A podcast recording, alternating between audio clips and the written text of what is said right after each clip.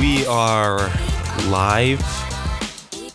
This isn't live, it's recorded, but welcome to the Shu Podcast. My name is Shu, hence the Shu Podcast. I'm very ill. I am under the weather, so to speak. Um, yeah, I have a uh, suffering from an illness known as the common cold. The my nose is so clogged, my nostrils are just clogged with goo. It's so hard to breathe. I'm a mouth breather by nature, just just generally. Uh, but now it's like I have no nose. Um, I can't smell anything. I'm perpetually breathing in and out of my mouth and inhaling all the toxic chemicals um, and nitrogen that is in our atmosphere. Um, I guess I'm doing that anyways, but uh, I feel like without the filters of having your nose hairs, um, your nostril hairs, and whatnot, you're just sucking in so much more garbage into your lungs. Um, I'm producing so much phlegm too. It's isn't it, phlegm is kind of like it's like cum for your throat, isn't it? At least that's what it looks like to me. It's a little yellower, but I just assume that's because I'm Asian. Is that true? Is it is Asian phlegm yellower than Caucasian phlegm? Phlegm. That's such a weird, weird word. It is. Cl- it's just so cum-like. The texture of it. There are times when I'll, I'll spew phlegm out of my mouth, and it's it's almost satisfying. The degree, amount of phlegm in the tissue. You know, I almost want to kind of show it to people to show what I can achieve in this life. Um, yeah, so you, I don't know if this sounds any different than usual, but I'm feeling kind of drained of life, kind of out of it. Yeah, when you just have a cold, it's your consciousness is so altered. Everything is more drained of life than usual, at least. It just you, you feel kind of groggy and tired and just there are times where I'm like, why do I feel this shitty right now? I thought I was feeling better and then I realize oh, I have a cold. You know. It wasn't the uh dawning realization that life is meaningless. It was just a cold. Um so yeah, that's really all I have to say. I wish I had more to to speak of, but I don't. Is is the common cold the most um common illness? I mean, it's called the common cold, but is it that common? Is it the most common illness, or is there a more common illness than that? Like existence, or um homosexuality. So I don't know if um what which by the way, I've recently uh realized I have more I'm gayer than I thought I was. I have more gay in me than I previously thought. Um I'm just if you looked at my DNA, there's maybe a couple more of the fag gene than I would have assumed. Um, which is what I'm saying is uh, I was meditating, and I'm a bad meditator. Well, you know what? Give me a sec. Let me uh, switch my headphones so I can actually hear myself. Okay, so I was meditating a few days ago, and um, I'm a bad meditator, so I'm constantly just lost in thought. And uh, one of the thoughts I had was of just a, a rock hard cock, right? You don't have that when you meditate. You don't. You don't have because when I meditate, all I'm thinking about is dicks. So I don't know about you, but um, and so I was thinking about that rock hard cock and like, would I be down to jerk it off? And I was like, kind of down.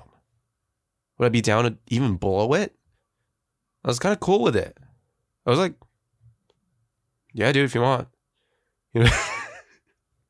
yeah.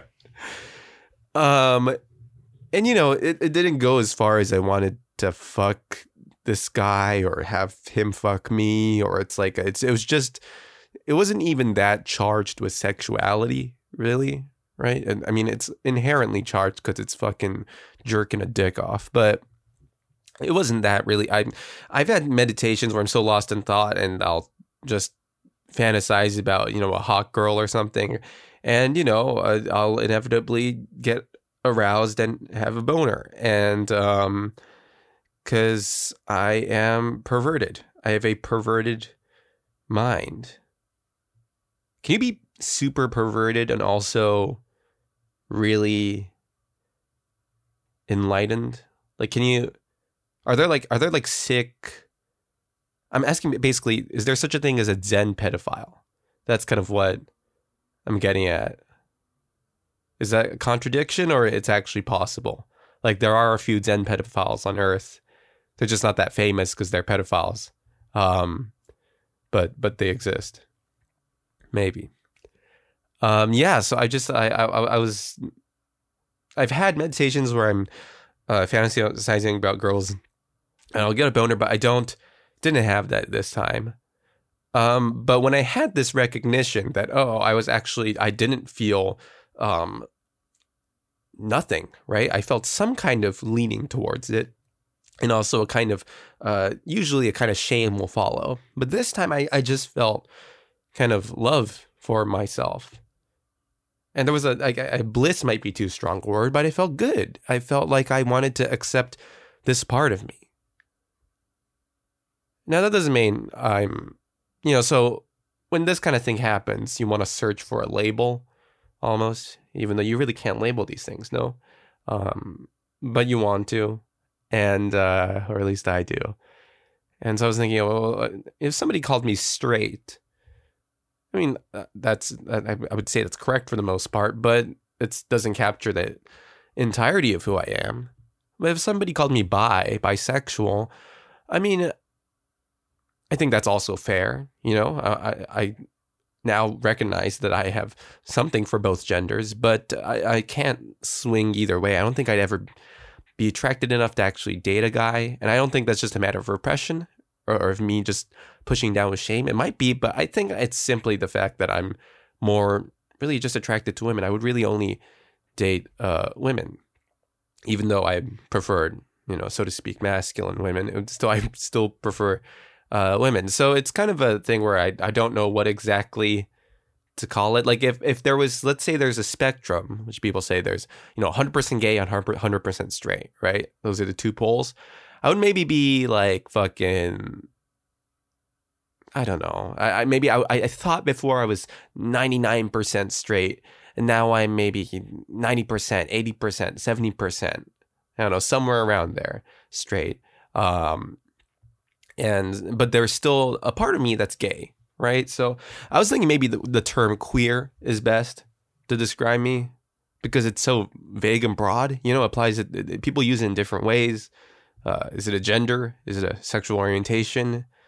Is it, you know, what is it? Right. So I, I think queer would probably describe me. But if you, you could describe me as bi or straight, I think that's fine too. Um, I think I've spent more time right now talking about the labels and describing who I am rather than just the simple realization of, of my gayness. Um, so yeah, I'm, I'm, a bit of a fag, and uh, yeah, that's kind of something I realized about myself. I don't know what my point was there. I guess it's uh, be yourself, everybody. I'm just ill. I'm ill with gayness and with the common cold. Yeah, like I said, I really don't know how different I sound. I may sound as enthused as before with the previous podcasts, but in terms of feeling, I feel very drained of life. Which is fitting because today's topic, we have the philosopher Arthur Schopenhauer who is kind of the emo philosopher. You know, he was he was a philosophical pessimist. Like after you read his philosophy, you need a Vicodin. Like you need something You know, his philosophy is like if Fallout Fall Out Boy, you know, was like really hard to read or some shit like that. Fall Out Boy. So yeah, we're going to talk about Arthur Schopenhauer today because I read a kind of an intro book on him. The Arthur Schopenhauer, by the way, uh, is a German philosopher from the 19th century. So if that gives you kind of any kind of perspective as to where he lies in the, uh, I don't know, timeline of history, I guess that's that's where he lies. Um, and so I read this intro book on him, around 200, 300 page kind of summary of his ideas by Julian Young called Schopenhauer uh, in the kind of Routledge, Rutledge philosopher series. I don't know how to pronounce it. But yeah, uh, clearly I just read this fucking book. I'm not no expert on Schopenhauer, right? I didn't read Schopenhauer's texts uh, word for word. In fact, if I did, I wouldn't have no idea what the fuck he's talking about. Right? I'm not intellectually capable of digesting the fucking flowery language and uh, philosophical terminology that is often um, included in these texts. Yeah, so that's not, I'm not going to be able to articulate everything he says with precision. So, what I am going to do is I'm going to talk about my favorite ideas. Three big favorite ideas I have, um, at least in my interpretation of Schopenhauer, that um, I found interesting and we'll go through each of these three ideas. And, um, you know, well, first we'll start with a description of that, that idea, and then we'll list kind of a problem with it. Uh, and then also note something I like about it, right? Um, because within each of these ideas is a lot of truth, um, but they're also kind of flawed. They're old ideas coming from an old time, but um, yeah, I, I really liked reading about Schopenhauer. Uh, it rang very true to me um, which is often the case with people who are so pessimistic and sad. They kind of attuned to life in some way. They know something that most of us miss a lot of the time. Okay, so the three big ideas I want to talk about. Uh, the first one is called the will to life. Okay, the will to life, or in, um, often interchangeably used um, or called the will as well. So the will or the will to life. That's our big first idea. Uh, first big idea. And the second one is desire and boredom or stress and boredom. That's our second idea we're going to explore. And the third big idea is the denial of the will. The denial of the will to life. Um, otherwise known as salvation, I guess. Um, but we'll get deep into it. So uh, let me start with the first big idea, the will to life. I'm gonna, uh, you know, explain my at least my basic understanding of it, and then give a problem I see, or or you know, Julian Young brings up, and then I'll talk about what I like about it. And if you find my uh, explanation of it boring, um, don't blame me, blame the cold. My ego could not handle it. So, Idea number one. Let's talk about this. Schopenhauer's big idea, the will to life. This is probably his biggest idea, by the way. If there's one, you know, overarching uh, idea that kind of, you know, it, it, what's Schopenhauer's big thing? The will to life, the will. That is his um, big contribution to philosophy. So let's see what exactly this will to life is he's talking about. Well, the general idea is that there is a fundamental force this primary force that fuels everything in the world, every living creature, every organism, every inanimate thing, everything. That force is the will to life, the will. So, what, what exactly is that then? Fine, okay, there's this big force running everything. What is that? Well, the will to life is what drives us to live and also to pass on uh, our genes or, or, or create life, so to speak. Yeah. It's the will to live and to pass on life, essentially. That's really what um, the core of the will to life is. And, you know, it's the kind of drive that makes us cling to life. It makes us have this existential, or sorry, existence bias. Essentially, it makes us uh, fight for our survival. Right. The will to life is a ceaseless striving for things. We want whatever, and it's wanting at the core of it. So, even more broadly speaking, the will to life isn't just um, the desire for life or the desire to pass on life, the desire to live, but it's every kind of uh, wanting, hoping, you know, shunning, striving, fearing, loving, hating. All of these things are expressions of this fundamental force called the will to life. And, you know, I, I think anybody can relate to. It. I mean, we all desire things incessantly. We always desire things. And sometimes we desire to desire. Like to want is to be fundamentally human. So him recognizing, oh, this is a big thing, Schopenhauer recognizes that this is at the core, this desire, this will is at the core of everything, might be spot on, right? Now, the will to life, uh, obviously, I, I, think we can all intuitively say, yeah, that's true for humans and animals. Clearly, these you know conscious beings have interests. They want to live. They have they will to live. They have the will to live. Um, so that's not too far of a stretch, right? Oh, they desire things. Sure, fine. Those are expressions of will to life. Whatever. I get it. But is that true for everything? Schopenhauer says yes. So Julian Young uh, brings up some examples here. Uh, the heart beats in order to circulate blood. The giraffe has a long neck in order to reach the leaves of tall trees. The sunflower turns towards the sun in order to synthesize.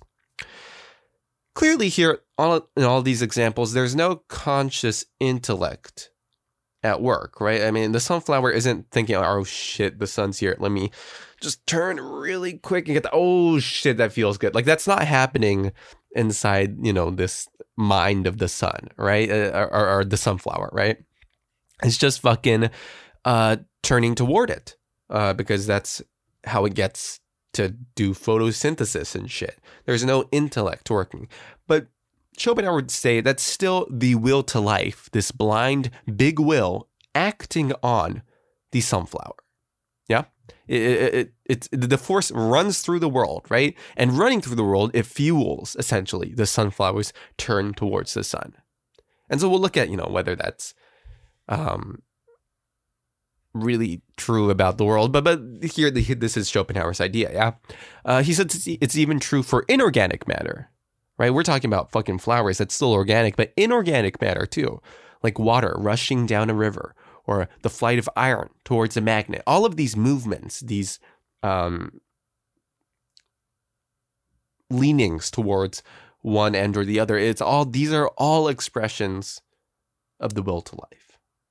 That's kind of what Schopenhauer says. In fact, he says that the will to life, because of this will, affects everything. It kind of is why we see a sort of harmony in nature, right? There's like every plant is kind of pretty well adapted to its soil and climate. You know, uh, predators have developed mechanisms in order to easily catch prey, and prey have de- developed mechanisms to uh, protect themselves from the predators that might eat them. So th- there's this balance going on. That's all expressions of the will to life acting on everything. And all of these, you know, wills that uh, act on, let's, you know, on, on, on all these individual animals, all these individual plants, all these individual rocks, they're all one big will called the will to life. It's all one thing. And here uh, is really the interesting thing. And the one thing that most intrigues me about the will to life is that all these, not only are these all these uh, will, wills to life just one big will to life, but the will to life affects itself. What does it mean? Well, the will to life is not separable from the world it affects. In fact, the will to life is the world. That is to say, the will to life simultaneously creates and is the world, right? It's a kind of self creating entity. So, whatever the will to life does to the world, because the will to life is the world, it's essentially doing it to itself, which is kind of a weird concept. Um, but it's it says the will to life in the world, two sides of the same coin. So that's really um, a kind of summary of the uh, the will to life. I feel I hope I uh, made it pretty clear. The the crux of it is that uh, at the core is that we want to we have this drive in all of us and in everything that makes us want to live and pass on life. And all of our hopes, desires, you know, wishes, uh, fears, all of these are expressions of this big, deep will to life. And that will to life fucking affects everything, whether it's a human being or a plant or a, an animal or a rock or water, whatever. It affects everything in the world. And this world that it affects is, in fact, the will to life. So that's kind of, um, I hope, a quick summary of everything I just articulated. Not too complex, no? That's uh, at least my understanding of it is not too complex. that's the gist of it. Um, okay, so here are some thoughts on the will to life. I want to articulate or make clear, you know, one problem with it, which is that I think we can say in this day and age that the will to life itself is clearly bullshit. There is no fundamental force in the world acting on all of us called the will to life. And it's a blind will and it's a whole, and we don't realize it, but it's affecting everything in the world. No. I mean, Schopenhauer, this he came up with all this shit before Darwin, right? So this was before all this natural selection shit. I mean, it had even come out, let alone become mainstream in the you know scientific world, essentially. So this was before, you know, Darwin helped us realize like, oh, there doesn't have to be some will, some end goal, some aim, essentially. Um, that the natural selection process doesn't have to necessarily have an aim. I guess that's what I'm trying to say. It's just that a fucking, you know, it's the animals that survived, they just survived. They were just better at surviving, so they survived and they were pass, pass on their genes. And that just kept happening. You know, the, the long neck of the giraffe isn't, it's not the will to life is acting on the giraffe and so it has a long neck. It's not, it just the giraffes with short necks died. They died and the long ones were better eating shit, so they survived. And that's it. No grand design, no will to life acting on it. There doesn't have to be an aim to this, even if the will to life's aim it, it, it's blind, so it doesn't have an intellect supposedly but there, there's still kind of an aim, right? It's directing everything towards life, but really, it's Darwin proved that there's no aim here. It just fucking happens. And the bitches that survive, they survive. That's it. So clearly, this will to life, in terms of you know precisely, accurately, you know, uh, capturing the nature of the world, is wrong still has a lot of truth to it. And we'll explore a little bit more of that truth in the second and third idea. But really, one thing I just want to hit, hit on now is that the beauty of the will to life is that it captures the togetherness of everything. Right? Schopenhauer says that all the wills to life are just one big will to life. And that will to life itself is inseparable. It's the same, two sides of the same coin as the world. There's a kind of oneness, a unity, a togetherness that is posited here. We are one, essentially, is kind of the uh, the uh, the message here, right? In our daily lives, we constantly project divisions between us and the things around us, and between the the other things and things, right? Like we'll see a chair, and we'll go, oh, "That's that's a chair. That's it's separate from me. It's and I create this border between me and the chair because we are not the same. We are two different things but really, the chair is just a fucking collection of molecules configured in a certain way. And then we looked at it and go, oh, that that's chair. Right? But we project that onto this collection of molecules. Really, it's just a collection of molecules like us. We're all just a fucking stew of atoms. There's not, it's not like the chair has this inherent chairness to it, right? And, and and because that chairness is oozing out of the chair, it's just oh that that's chair. No, we looked at it and we were like, that's kind of chair like though. That's a chair. We projected our concepts onto the world. When really the truth is that all these divisions ultimately arbitrary. We are all made out of the same stuff. We are all a stew of atoms. We're all basically just one fucking thing. You can call it oneness or emptiness or essencelessness or fucking togetherness, whatever you want to call it.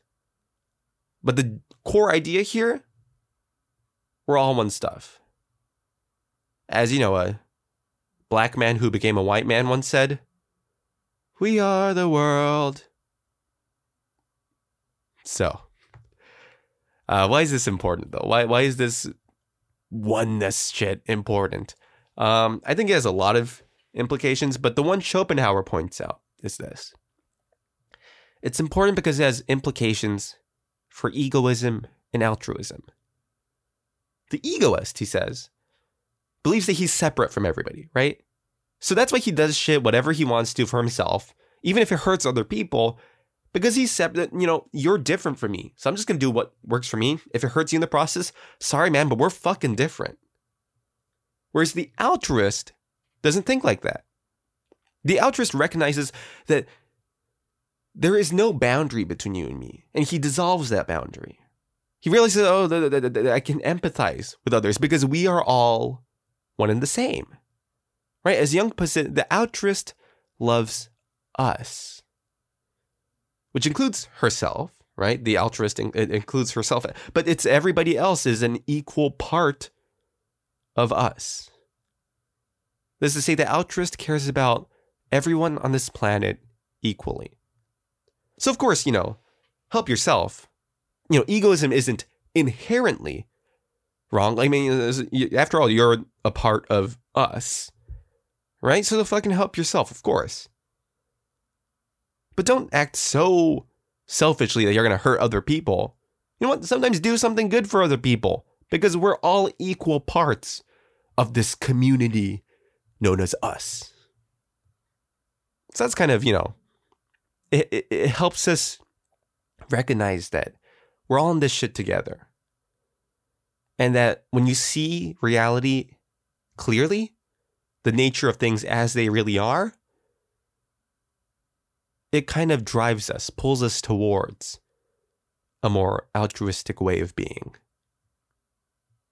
So that's kind of uh, the first big idea I really wanted to go on the will to life, right? And uh, but the will to life gets deeper than that, and it has implications uh, that I would say are even more interesting.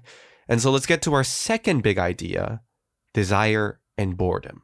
All right, desire and boredom. This this is probably my favorite idea of Schopenhauer's. It's the desire and boredom argument, or the stress and boredom argument, as it's often called. And the core idea here is that this whole will to life we've been talking about, it condemns us to a life of suffering. There's a pretty famous quote by uh, Schopenhauer that goes, I was gripped by the misery of life. The truth was that this world could not have been the work of an all living being, but rather that of a, of a devil who had brought creatures into existence in order to delight in their sufferings. Yeah, it's emo as fuck. He is he is the emo philosopher. The idea is that we are slaves to this will to life. A will so blind, it gives no fucks about how much we suffer. Yeah. No, by the way, this is the interesting is that the will to life makes us suffer but the will to life is simultaneously us, right? The will to life is the world it affects. So, in the weird way, the will to life is hurting itself. It's simultaneously the perpetrator and the victim of its own evil. But how? Okay, how? Yeah, fine. We're slaves to the will to life. It makes us suffer. How exactly does this will make us suffer? Well, here's the core of the desire and boredom argument, the stress and boredom argument. I think it's a really good analysis or articulation of the human condition of what why it's so happy to be ha- hard to be happy in this life. Okay, so here's how this whole thing goes, right? The uh, the will to life makes us desire things. Right? So uh, we want something in this life. Maybe if we think if we'll get this, if we get this thing, we'll finally be happy. It'll make us happier. And so we we desire this so badly that oftentimes it's almost to a point where it's like, if I don't get this, I'm gonna be unhappy.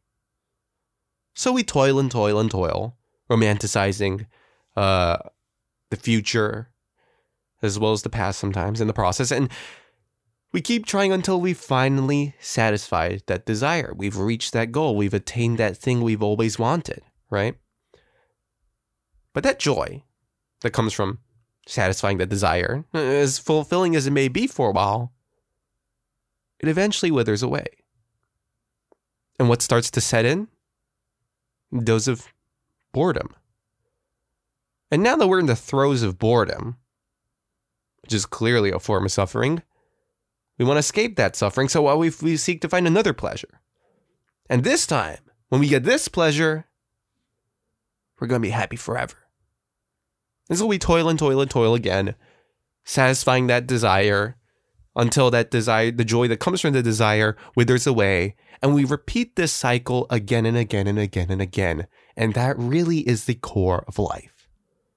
That is to say, the will to life thrusts us between desire on the one hand and boredom on the other. It's a fucking eternal pendulum swing between desire, boredom, right? Stress, boredom, stress, boredom, stress, boredom. You will, you stress. You don't will, you get bored. Either way, suffering.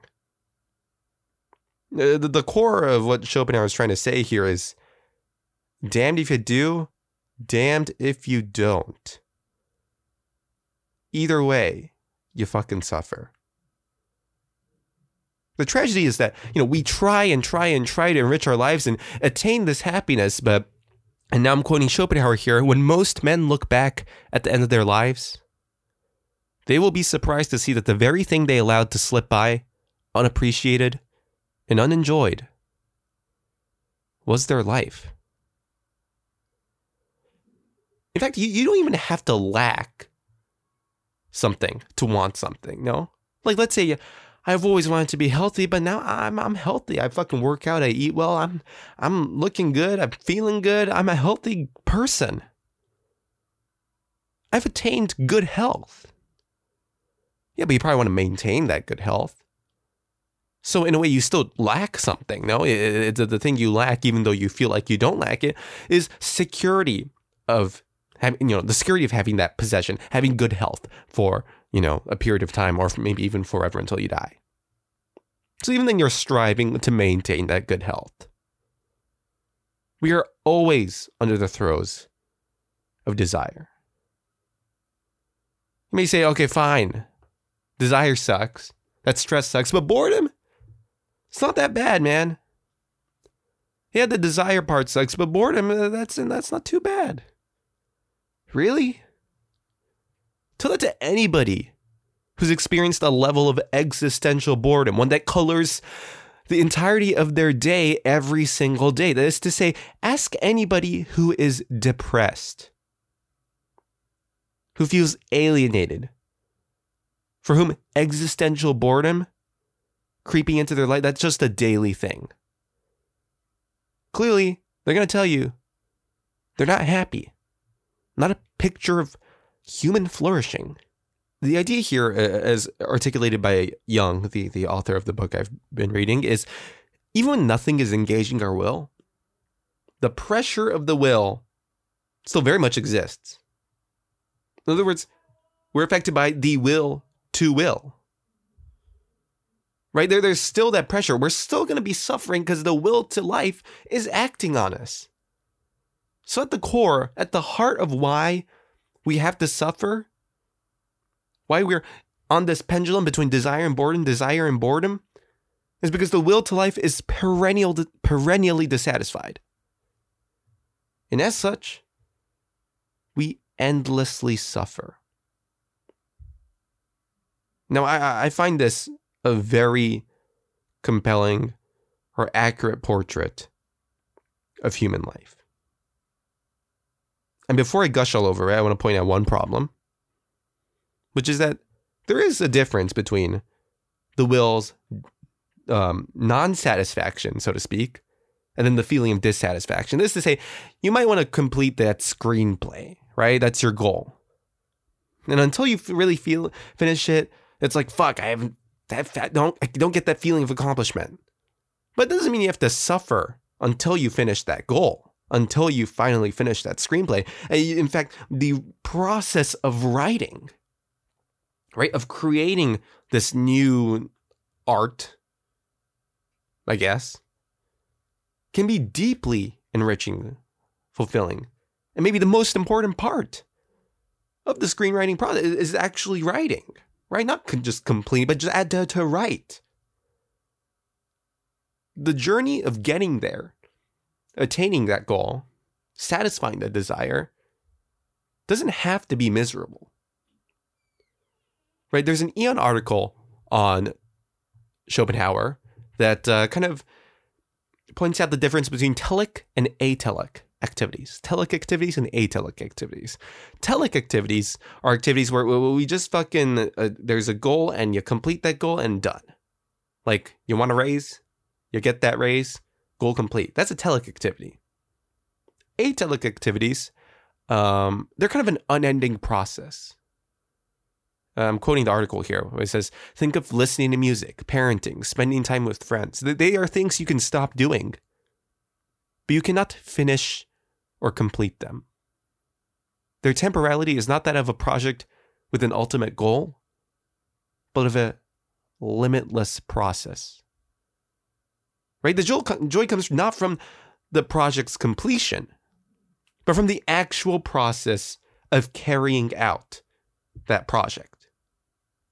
In other words, what I'm trying to say here is a lot of the time it's about the journey, not the destination, right? The journey doesn't have to be fucking misery. In fact, you can find joy in that journey. What Schopenhauer misses here is that we can be happy while willing, right? That's essentially the core here. While desiring, we can still be happy. We can be happy making goals, trying to reach them, because there is joy to be found in the process of reaching that goal. The key is to engage in projects that you find nourishing in and of themselves rather than seeing sim- seeing them simply as a fucking means to an end. But that's really besides the point here, to me, in my view, because he captures something very true about life, which is at the core of suffering. I mean, he calls it will, but really a desire, attachment. When we suffer, we want reality to be other than what it is. We're confronted with this re- reality in front of us, and we refuse to shake hands with it. We go, no, I, I want this other thing. I don't want things to be like this. And that's not bad in itself, but as long as we remain slaves to this perpetual clinging and striving without ever examining this striving or clinging structure or underlying mechanism, right? The way it pulls on our psyches, we will suffer. We are indeed in a pendulum between desire and boredom and desire and boredom a lot of the time. And so much suffering comes from chasing things and ceaselessly running on this hedonistic treadmill. So I think, although Schopenhauer is, you know, it's not a full, holistic analysis of, uh, of desire or the way it causes us suffering, it really gets at the heart of a lot of what makes us unhappy in this life. Okay, so that's idea number two. He says, life is suffering because we're constantly pivoting between desire and boredom, stress and boredom, stress and boredom. Is there a solution to this? Is there some kind of salvation to be found in this life? Can we get out of this miserable state that we seem to be condemned to? Schopenhauer says yes. And that answer is big idea number three the denial of the will. Okay, so let's get into it. Before I, I, I go into the denial of the will, though, I want to address one thing, which is that if life sucks so much, should we just kill ourselves? Isn't suicide the option? Why salvation? Why not just fucking die? I mean, fucking it's misery, right? Schopenhauer says no, no, suicide, not not good. It's an act of extreme egoism, an extreme lack of empathy for other people. Why? Because a person who commits suicide, at least the suicide of despair, right? He does so because he is so alone, so detached from everybody else. He, he believes that he looks everywhere and everybody's having a jolly old good time. They're fucking invited to this party of happiness, but I wasn't. I'm the only one suffering this much. Nobody understands and nobody's going to help me. I'm alone. I'm condemned. to this life of misery, unlike everybody else. Right? The person who commits suicide feels alone in her misery, so alone that living one more second becomes unbearable. That is to say, the suicidal person fails to recognize how universal suffering is. Right? If, if there's any, it's pain is the connective tissue that bonds us all together. That's really perhaps the most universal thing. If you recognize that suffering is universal, a condition that affects fucking everyone who will ever fucking exist on this planet, you'd realize that suicide is just a futile effort. It's just a fu- you can do it, but if you really cared about us, and if you really recognize that all of us, we're all going through the same shit, we're all in this together, we are one fucking thing, then you realize that suicide does jack shit. It does nothing to solve the problem. Now, you know, I think suicide is a little more complex than that, but I think Schopenhauer's the point. So he says, okay, okay, okay, suicide's not the answer. What is? He says asceticism, or what he calls the denial of the will. And Schopenhauer isn't necessarily talking about being a monk or some shit, like never eating, never fucking, never satiating any of your desires. It's not necessarily like that, although that is included in this picture of asceticism. But the Schopenhauerian saint, so to speak, this ideal figure who has uh, recognized the denial of, denial of the will. Here's what happens, right? There's a person who's like super altruistic because he realizes or she realizes, and you know, you got to help everyone because fucking there's so much suffering in this life and we're all one thing. So you got to help out, help out, help out. Super altruistic, super awesome. But then fucking she's at one point has to confront the reality that no matter what she does, no matter how many people she helps, there's so much more suffering. It's fucking misery whack a mole. You know, you can fucking whack the uh, whatever fucking animal that pops out. Um, mole, I guess. I, I don't know why I never connected that until now, but I'm retarded. So there's um misery whack-a-mole. It's just fucking you hit one, but then another pops out, right? You can fucking relieve suffering in one place, but in another place, it's just gonna fucking there's like 10 more people suffering, way more, and just you can't get to all of it. No matter how much you do to help, there's too much suffering in this world. It's like embedded in our existence. When she's confronted with this reality, she realizes, oh, I have to stop trying to satisfy or affirm this will. Even the willing of the, of the will that characterizes boredom. And finally, she truly denies the will. That is to say, she is no longer willing, not even willing to will. She, she, she is not even willing not to will, right? She just is. That is Schopenhauer's picture of the denial of the will. And it's really similar to the end goal of Buddhism, if, you know, if there is an end goal. I mean, I guess with Buddhism that you're not really supposed to use goal oriented language, but really if there is an end goal, it's kind of enlightenment, nirvana, right? Where you're no longer um, affected by attachment and the way our minds lean on one side or the other. We can notice everything. So that kind of mirrors the denial of the will. So that's kind of the core uh, idea there, but uh, I think there's a lot to say there. On the one hand, I think Schopenhauer is right. That is to say, desire, attachment, as we mentioned before, rests at the heart of human suffering and hear that siren go. Somebody is clearly suffering in this very moment. And that person is me because I'm so annoyed by the fucking sound of the siren. What the fuck? This is. Don't interrupt my podcast. Go have a broken heart somewhere else, please. Um. okay. Um. Right, desire attachment. It, it's fucking at the heart of our suffering, right? And our and this world is chock full of suffering. And the only way to extinguish this suffering, this unnecessary suffering especially, is to notice its underlying mechanisms, to, to notice our attachment to things, to notice the will, so to speak. When I read uh, Sam Harris's Waking Up, and then a, a, a little intro book to Buddhism after that, it just fucking changed how I view life completely. The first time this happened was in high school with existentialism, and then the second time it's happened is with this kind of Buddhist view perspective on things. Uh, when I read it in college, it was just complete. I the way I looked at the human condition and suffering and our feelings was so utterly different. It was, you know, I, a lot of it's kind of been abused by uh, the um, what you call it, the white supremacist community. This idea of red pilling, where you take the red pill and fucking you realize all this shit that white people are better. But it felt like that. It felt like holy fuck. How did I not realize these things before?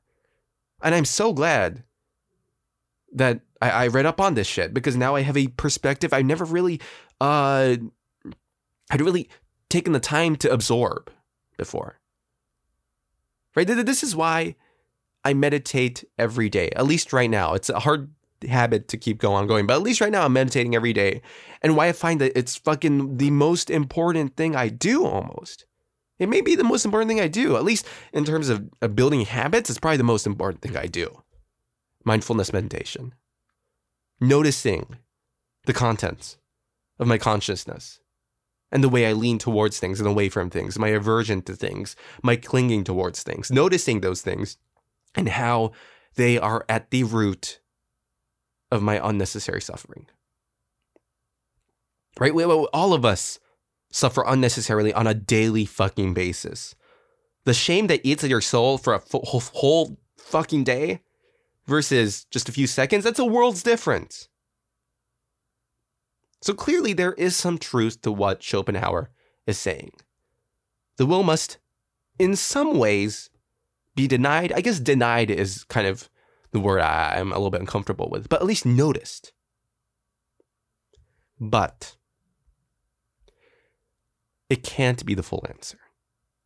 And this is where Nietzsche comes in.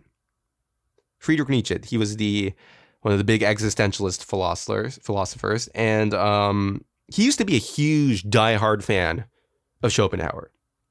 Huge fan. Schopenhauer was his favorite philosopher until at one point he did a complete 180 and basically rejected almost everything Schopenhauer said.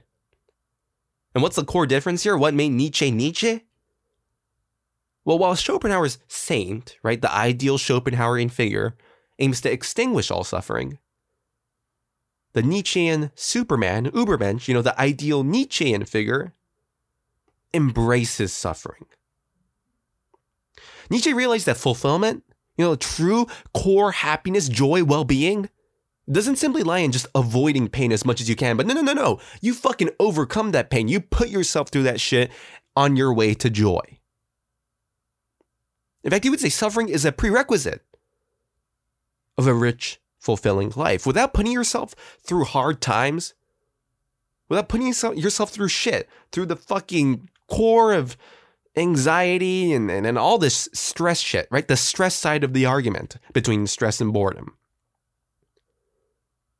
If you don't put yourself through those hard times, you will never enjoy the deepest joys the life has to offer.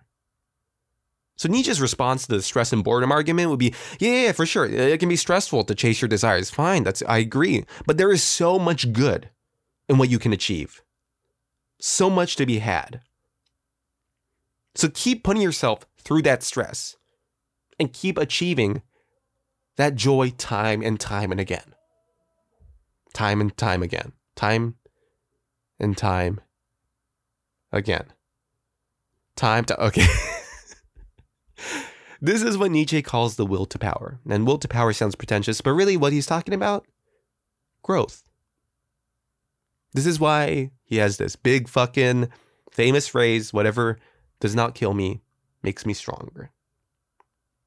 Because suffering is a hugely important part of becoming who you are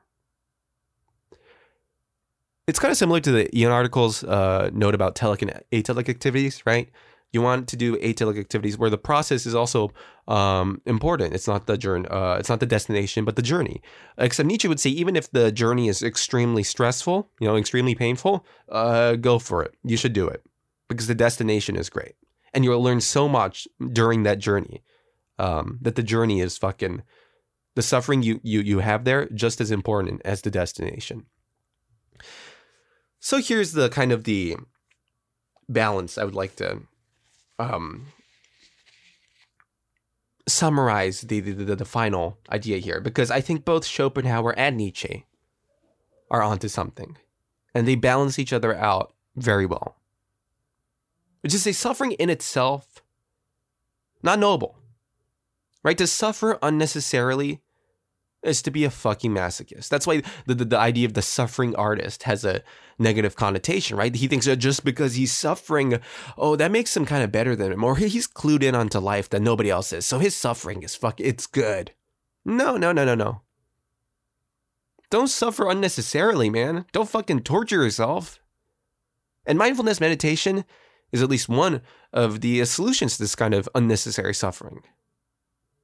To notice it to notice these underlying mecha- mechanisms uh, that cause so much of this pain that we experience, right? I, I, hope to do a podcast on either Buddhism or maybe mindfulness meditation or some shit like that uh, soon. I'm, I'm, hoping this week to read Shunryu Suzuki's uh, Zen Mind Beginner's Mind.